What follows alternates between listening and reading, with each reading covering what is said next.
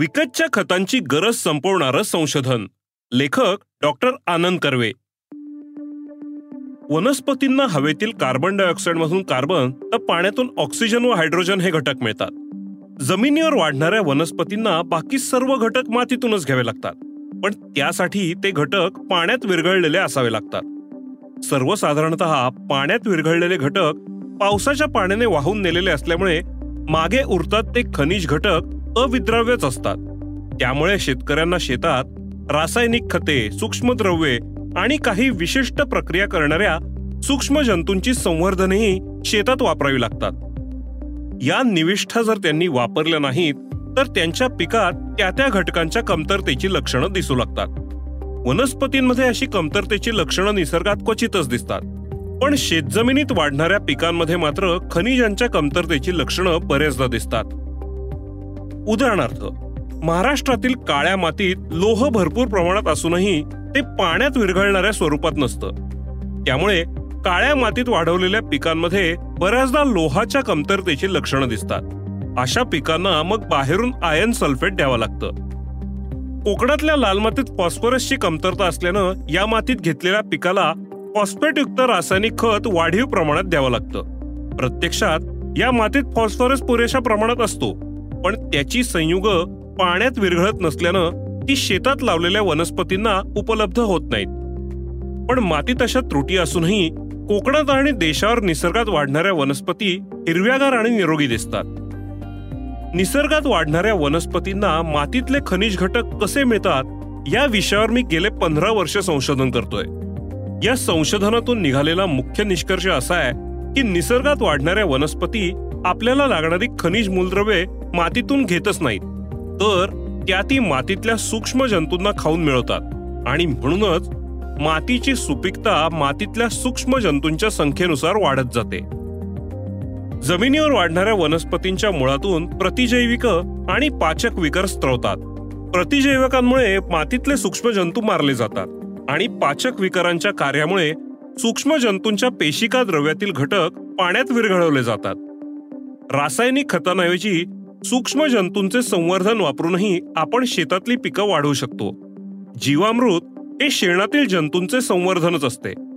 मी स्वतः रासायनिक खतांऐवजी दुग्धामलाच्या जीवाणूंचा वापर करून ऊस वाढवलेला आहे.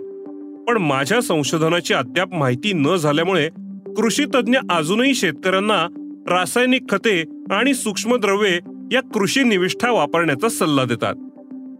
जगात जिथे कुठे माती पुरेसं पाणी आणि वनस्पतींच्या वाढीला योग्य असे तापमान असते तेथे आपल्याला हिरव्या वनस्पती वाढताना दिसतात. तेथील मातीचे प्रयोगशाळेत परीक्षण केल्यास तिच्यात सूक्ष्मजंतू तर आढळतातच पण कधी कधी त्या मातीत काही खनिजांचा अभाव आहे असंही आढळतं. पण यातली गंमत अशी आहे की खनिज घटकांची कमतरता असलेल्या मातीतही सूक्ष्मजंतू आढळतातच. आणि ज्या मातीत सूक्ष्म जंतू असतात अशा जमिनीत हिरव्यागार व निरोगी वनस्पतीही वाढताना दिसतात. अन्य सर्व जीवमात्रांप्रमाणे सूक्ष्म जंतूंनाही नायट्रोजन आणि विविध खनिज द्रव्य लागतात.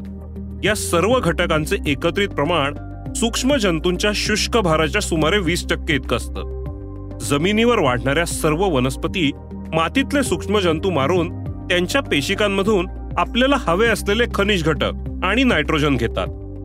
आपल्या अस्तित्वासाठी लागणारे खनिज घटक सर्व जीवमात्रांच्या बाबतीत समानच असतात. मातीच्या गुणधर्मांमुळे जर तिच्यातील काही खनिज घटक अविद्रव्य बनले असतील तर त्यांना विद्रव्य स्वरूपात आणू शकणारे सूक्ष्म जंतूही त्या मातीतच आढळतात. किंबहुना अशी क्षमता असणारे जंतूच अशा प्रकारच्या मातीत जगू शकतात. कोकणातली लाल माती तपासल्यावर मला असं आढळलं की या मातीत फक्त अविद्रव्य फॉस्फेट पाण्यात विरघळवणारे जंतूच होते. कारण विद्रव्य फॉस्फेटचा अभाव असणाऱ्या मातीत एक जंतू तगून राहू शकतात. या निष्कर्षावर थोडा विचार केल्यावर माझ्या असं लक्षात आलं की जगातल्या प्रत्येक मातीत कोणत्या ना कोणत्या प्रकारचे सूक्ष्म जंतू असतातच.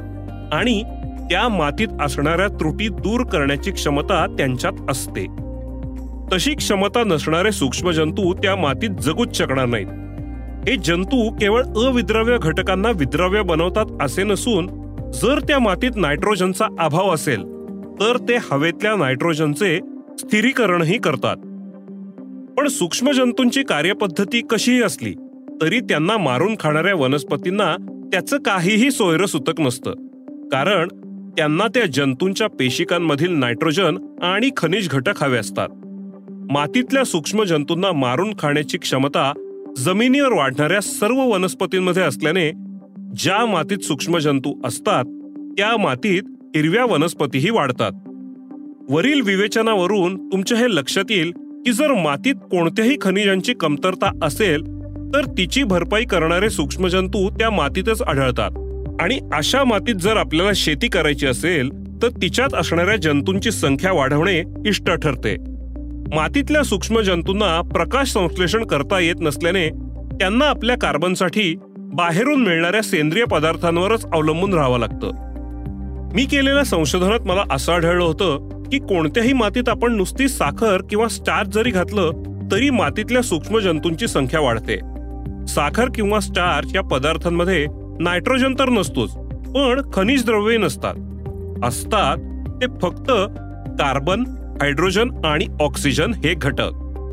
म्हणजेच जर आपण मातीतल्या सूक्ष्म जंतूंना एखादा कार्बनचा स्रोत दिला तर बाकी सर्व घटक मातीतून घेऊन ते आपली संख्या वाढवतात. जर त्या मातीत पुरेशा प्रमाणात नायट्रोजन युक्त पदार्थ नसतील तर हवेतल्या नायट्रोजनचे स्थिरीकरण करून ते आपल्याला लागणारा सेंद्रिय नायट्रोजन निर्माण करतात. माझ्या या शोधाचा शेतकऱ्यांच्या दृष्टीने फायदा असा आहे की त्यांनी आपल्या जमिनीत फक्त जैव विघटनशील असा सेंद्रिय पदार्थ घालून आपल्या जमिनीतल्या सूक्ष्म जंतूंची संख्या वाढवल्यास त्यांना अन्य कोणतंही खत किंवा सूक्ष्मद्रव्य जमिनीत घालण्याची गरज पडणार नाही. सुमारे पन्नास वर्षांपूर्वी अमरावतीच्या शिवाजी कृषी महाविद्यालयानं शेतात कोणतंही पीक घेण्याअगोदर आधीच्या पिकातील त्याज्य कृषी मालाची कुट्टी मातीत मिसळावी असा प्रचार सुरू केला होता.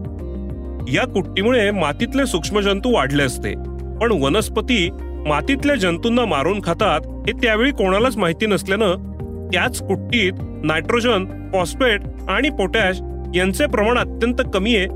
हे कारण देऊन त्यावेळच्या कृषी तज्ज्ञांनी हे तंत्र आवेरलं होतं.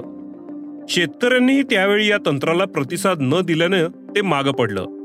पण आमच्या संस्थेत आम्ही या तंत्राचा आता पुन्हा अभ्यास करतोय.